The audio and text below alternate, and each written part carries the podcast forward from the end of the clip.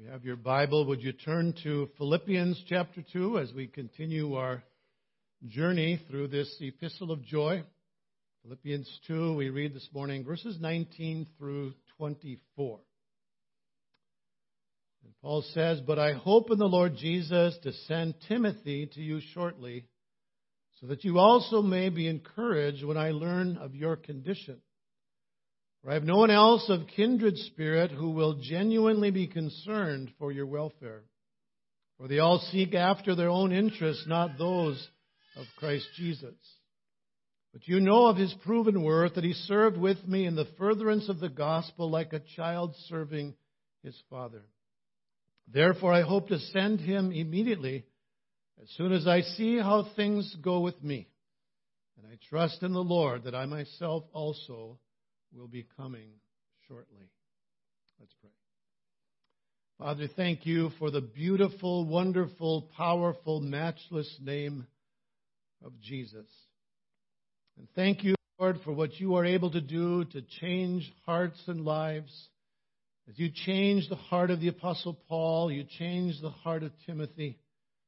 They became powerful examples of what your grace and mercy can do in the lives of people. Father, would you do that in our midst today?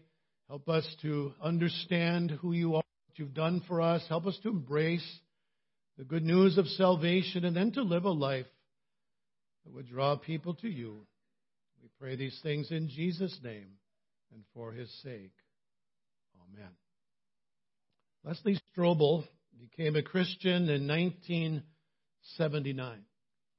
And she modeled her faith in such a way that her atheistic husband Lee began to search for the Lord. And in his book, The Case for Christ, he tells of his two year intensive research that finally led to the point where he received Jesus as his Savior. And the change in his life also influenced their five year old daughter, Allison, and she said one day, Mommy, I want God to do in me what He has done in Daddy. What a powerful testimony that must have been. I want God to do in me what God did in Daddy. And so Leslie's faith created kind of a ripple effect, right? As she was the first one in that family that came to the Lord, her life was a witness to her husband. He came to Jesus. And his daughter, she also wanted that relationship that had transformed the lives of her mother and father. Apostle Paul understood the power of a good example. And that's why he pointed earlier in this chapter to the ultimate example of Jesus. In chapter 2, verse 5, he says, Have this attitude in yourselves, which was also in Christ Jesus. So Jesus is the ultimate example to us, right? Clearly, Scripture makes that clear. I think Paul realized there may have been some in the Philippian church who were saying, well, how do you expect me to follow the pattern of the perfect Son of God? Am I ever going to be like Jesus? Well, Paul gives a couple examples of men whose lives display this Christ likeness living. One is Timothy. And after Timothy, we look at a man by the name of Epaphroditus. These two men were powerful examples of what God could do in the lives of his people. Three ways in which Timothy was a pattern to follow. First of all, the powerful example of selflessness. Selflessness. The Philippian believers were many miles away from Rome where Paul was as he writes from prison.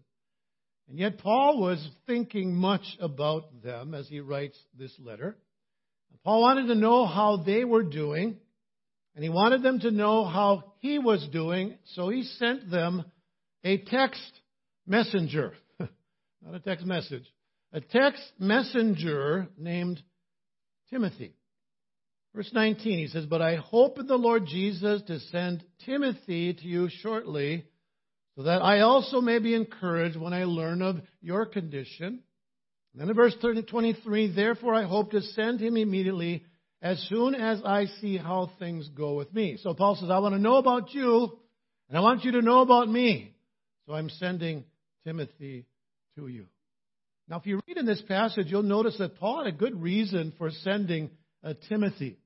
And he mentions here that Timothy was a man who had a genuine concern for the Philippian believers. Look at verse 20. He says, I have no one else of kindred spirit who will genuinely be concerned for your welfare.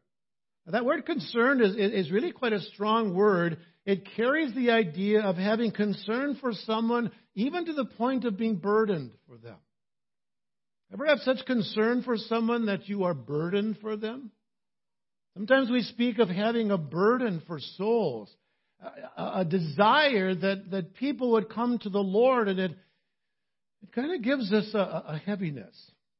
Paul uses it in 2 Corinthians 11, verse 28, where he says, Apart from such external things, there is the daily pressure on me of concern for all the churches. Uses the same word in chapter 4, verse 6 of this letter, where it is translated anxious or even worry. Kent Hughes says Paul knew that Timothy's concern for the welfare of the Philippians would be so genuine that when Timothy arrived in Philippi, his concern would look very much like worry. That's how burdened he was, how much he cared for these people. And so it wasn't just a casual interest that Timothy had in this congregation, it was a deep concern for them because he genuinely cared for them. And I say, oh God, give us people like that, right? Who genuinely care for others in the body of Christ. Many years ago, there was a prominent soldier who was returning from foreign duty. And there was a newly hired driver who was to go to the train station and pick him up. He said, I've never seen him before. How will I know it's him? and his mother said this Look for someone who is helping somebody else. That'll be the one. And sure enough, when he gets to the train station, here's this guy helping this lady with her baggage. Ah, that's the guy. There's a man who has concern for others. That's Timothy. A genuine concern for people there in Philippi. And I find it interesting, and maybe it's sad in this sense that, that Paul sent Timothy because he didn't find anyone else like him that he could send. Did you notice that? Verse 20 he says, For I have no one else of kindred spirit who will genuinely be concerned for your welfare, for they all seek after their own interests, not those of Christ. What a statement. What a statement. I don't think Paul is saying that there were no people anywhere like Timothy. Uh, Paul had discipled some other godly men like Luke and Silas and, and Titus. But as Paul examined the men who were available to him at that time in Rome, he said, other than Timothy, I can't find anyone else. Anyone else who had that selfless spirit, that genuine concern for others. Warren Wiersbe says there were certainly hundreds of Christians in Rome Paul greets 26 of them by name in Romans 16, yet not one of them was available to make the trip. And maybe that illustrates how rare it is for someone to have a genuine concern for others.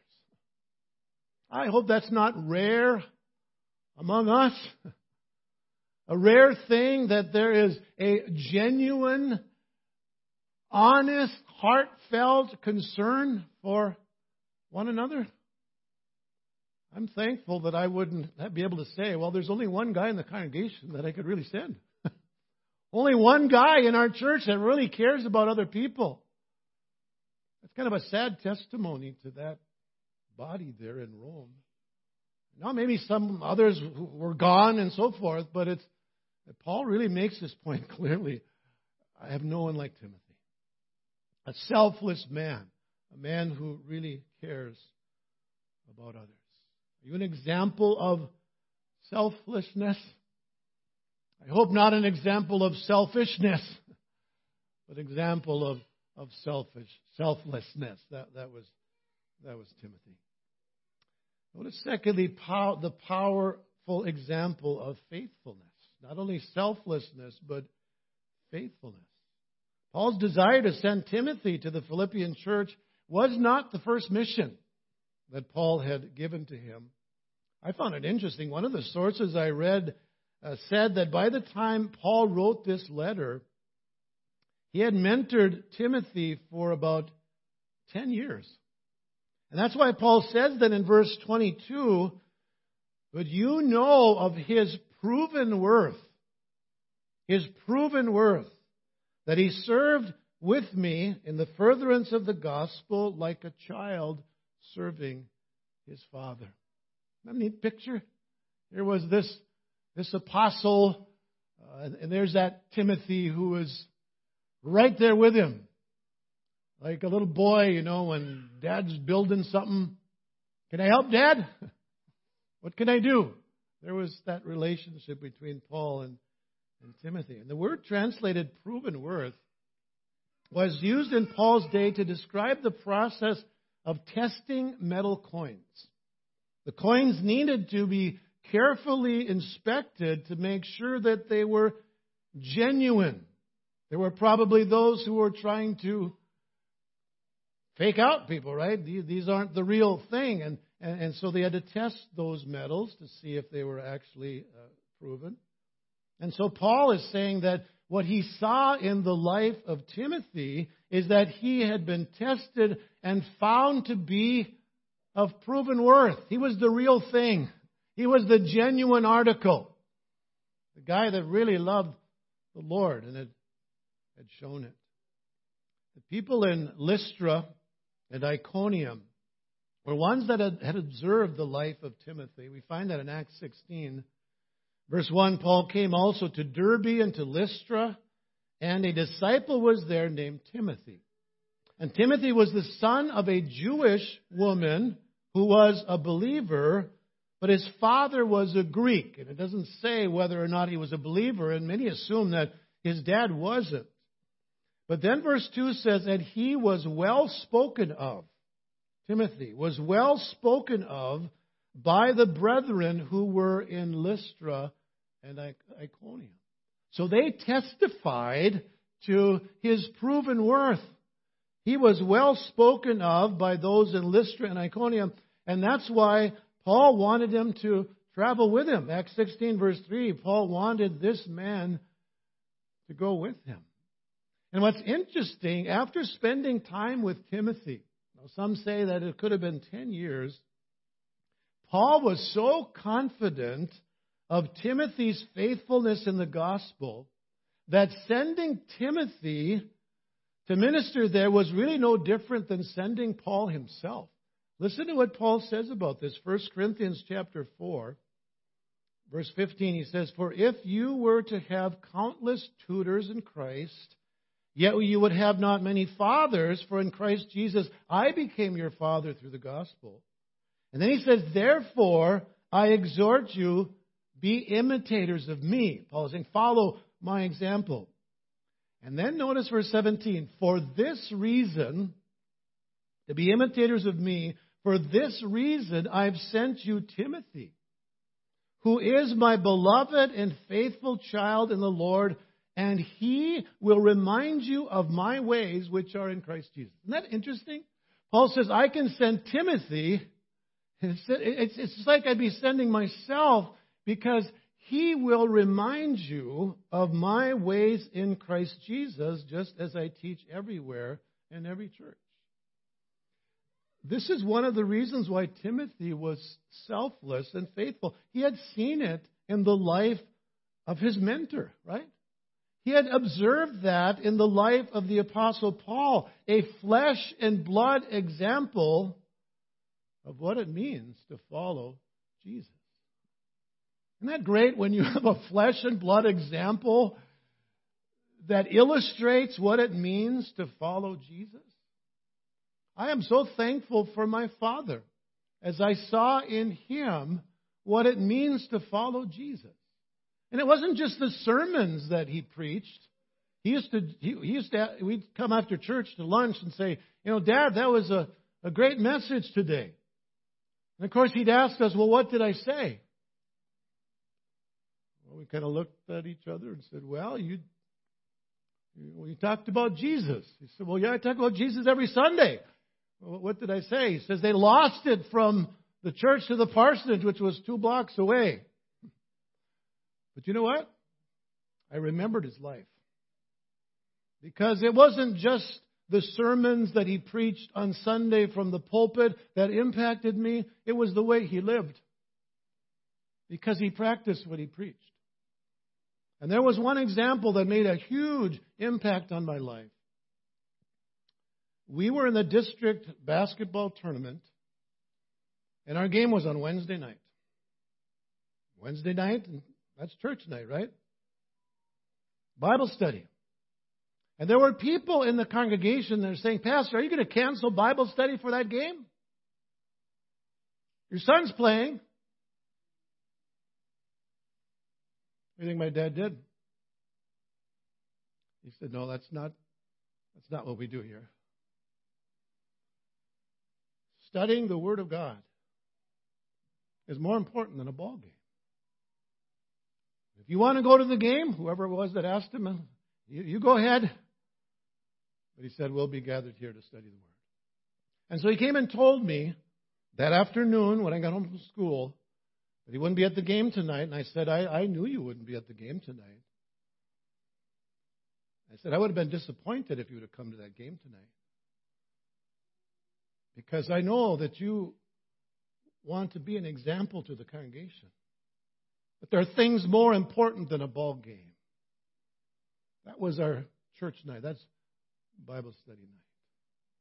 That made a huge impact on my life because it showed me what, what does it mean to follow Jesus?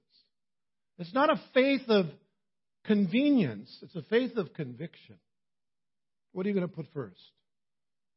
The Lord first? He did. That made an impact on my life. A powerful example of, of faithfulness. And then, thirdly, we see the powerful example of availability. Availability. Paul didn't send Timothy to the Philippian congregation because Timothy was a brave, vigorous, seasoned veteran in ministry. Uh, we read from 1 Timothy chapter 4 this morning, and Timothy was a young man, wasn't he? He was frequently ill, we find in, in uh, Paul's letter to him. And he was by nature a timid young man. In fact, he was so timid that Paul told the Corinthians in 1 Corinthians 16, verse 10, he says, Now if Timothy comes, see that he is with you without cause to be afraid, for he is doing the Lord's work as I also am. Isn't that an interesting comment?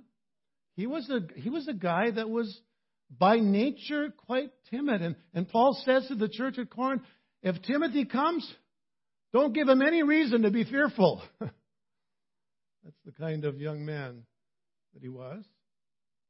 So, like every believer, Timothy had his weaknesses. I don't care who you are, we have those areas in our lives, right, that we might struggle with. And, and for Timothy, it was evidently uh, fear. But God still used him. And there's, import, there's an important reason why. The key for Timothy was not his ability, but his availability. Now, I know you've heard that before, and that's kind of a cliche, but that is the truth, isn't it? That is the truth. It's not our abilities that are so important. Are we available? You can have the, the, the most wonderful abilities and gifts that the world has ever seen. But if you're not available for God to use, what does it matter? I know people that have great gifts, but they're not available. Unless it fits in with their schedule, right? I got nothing else to do. Well, that was not not Timothy at all. I found it very interesting. Of all the references in the New Testament to Timothy, I was amazed to see all the various places to which Paul sent him to minister. Acts 17:15 we find him in Athens, Greece. 1 Corinthians 4:17 we find him in Corinth. 1 Thessalonians 3:2 we find him in Thessalonica. 1 Timothy 1:3 we find him in Ephesus. Here in our text we see Paul's plan to send Timothy to Philippi. This guy got all over the place, right? He was available. And Paul sent him to various congregations that had been established, faithful and available. No wonder God used him. No wonder God used him. Available to go anywhere. And Timothy was also avail- available to go at any time. Paul's desire was to send Timothy to Philippi soon, but he wasn't sure when that would actually happen. If you look at verse 23, he was waiting for the decision of the Roman emperor. Verse 23 Therefore, I hope to send him immediately as soon as I see how things go for me. But for a man like Timothy, I don't think that mattered. Anywhere, at any time, when the call came, Timothy was available. I wonder where he learned that lesson. Where do you think he learned that lesson? I think you know the answer. He learned it from his mentor. He had seen that in the life of Paul. In fact, Paul illustrates it right here in our text. Verse 19, Paul says, But I hope in the Lord Jesus to send Timothy to you shortly. Notice the will of God was, was part of that. Verse 23, Therefore I hope to send him immediately as soon as I see how things go with me, and I trust in the Lord that I myself also will be coming shortly. Paul made his plans, but still he understood who was sovereign over his plans. God was. And many times, uh, Paul in his writings, if the Lord wills, if the Lord wills, if the Lord wills, he understood. God could change his plan anytime. And he was willing to follow as God led him through life. Alec Motyer notes that Paul did not say, I trust in the justice of the Roman law that I'll be released. After all, there's no charge against me, no real charge against me. Or I trust in my position as a Roman citizen. He says neither of these. From the Roman court, he appeals to the highest court of all, the throne of God. For he resigns to the authority of his Lord. He goes on to say, Paul's doctrine taught him that a sovereign God rules all things freedom, imprisonment, comfort, discomfort, sickness, or health. Paul's practice was to accept without question what the Lord ordained. It was the Lord who had appointed him as apostle, and the same Lord would ordain the sphere and conditions of apostleship. Be it the old free roving commission to the Gentile world, the restrictive limits of a Roman jail, or the sentence of death. And so Paul had learned. He had learned that his plans were in the Lord's hands. And this lesson obviously had an impact on the life of Timothy following God's leading whenever and wherever God would lead. Now, sometimes it may not seem sense, make, seem to make sense when God says go here or go there, or when God uh, does that. I think of the, the, the call to Philip. Remember in Acts chapter 8? He went to Samaria and he was preaching the word there. And God was blessing uh, the crowds, verse 6 of Acts 8 says, with one accord were giving attention to what Philip said. Lives were being changed. Verse 8 says, so there was much rejoicing in that city. Then God says to Philip, I want you to get up and go. Go south to the road that descends from Jerusalem to Gaza. This is a desert road. Luke tells us. So here he is in the midst of revival. Lives are being changed, and God says, Okay, I want you to leave now. And guess where I want you to go? I want you to go out in the desert. Now, if I put myself in Philip's shoes at that point, I would have said, hmm, now that's, that's interesting. You want me to go there, and you want me to go there now? But you know the end of the story, don't you? As he's on that road to Gaza, here comes this chariot, and here's this Ethiopian eunuch that had been in Jerusalem worshiping the Lord, and he's got the, the scroll of Isaiah the prophet, and he's reading it, and, and the Holy Spirit said to Philip, go up and go up and talk to that guy. That's my paraphrase, but so here he is reading, and Philip says, Do you understand what you're reading? And he said, How can I? Unless someone tells me. And so Philip, you think that was an open door? Did he have to get down on his knees and say, Lord, would you want me to witness this guy? So he, from that scripture, he pointed the Ethiopian eunuch to Jesus. He was saved. He goes back to Ethiopia, and many people believe that that's how the church in Ethiopia started. Now, if Philip would have said, What do you mean? You want me to leave this place? There's revival here. To Gaza? Are you kidding? But he went. Because he was willing to go, like Timothy, anywhere, at any time. And God did some wonderful things through Philip and through Timothy. So as I read through Scripture, I'm, I'm thankful for these, these examples, these men who, who were willing to, to follow the Lord, who, who became just wonderful examples of, of, of faithfulness and selflessness. They had their faults, like we all do, but they were available. And God used them in some wonderful ways. You know, as I look back on my life, I see how God had his hand in my life through different men in our congregation. And I don't know if they realized this or not, but they were like mentors to me. I think of Tim.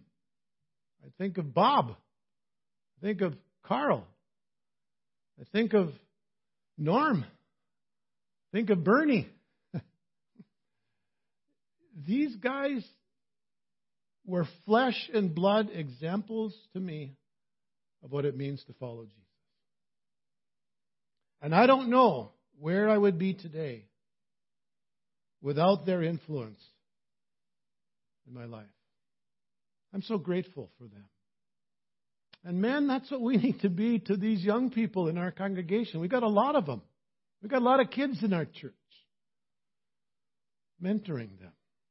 Maybe it's a, a, a real purposeful thing, but if, if it isn't, it ought to be displayed in our lives the way we live, how what it means to, to follow Jesus. Leslie Strobel was that kind of an example to her husband Lee. When he was saved, Allison, the daughter, said, I, I, want, I want what daddy has. I want what he has. Who knows what ripple effect this will have for generations to come. Christ like example is a powerful thing. And by His grace, you and I can be that kind of person that God will use to show others what it means to follow Jesus. Let's pray. Father, thank you for men like Timothy, men like Philip, men like Epaphroditus, men like Carl and Bob and Bernie and Tim and Norm, men who have impacted us in various ways. Oh God, help us to be those kinds of people who are illustrating in our lives by what we say and do what it means to follow Jesus. Lord, do that work in us today for the glory and the praise of your name. In Jesus' name we pray. Amen.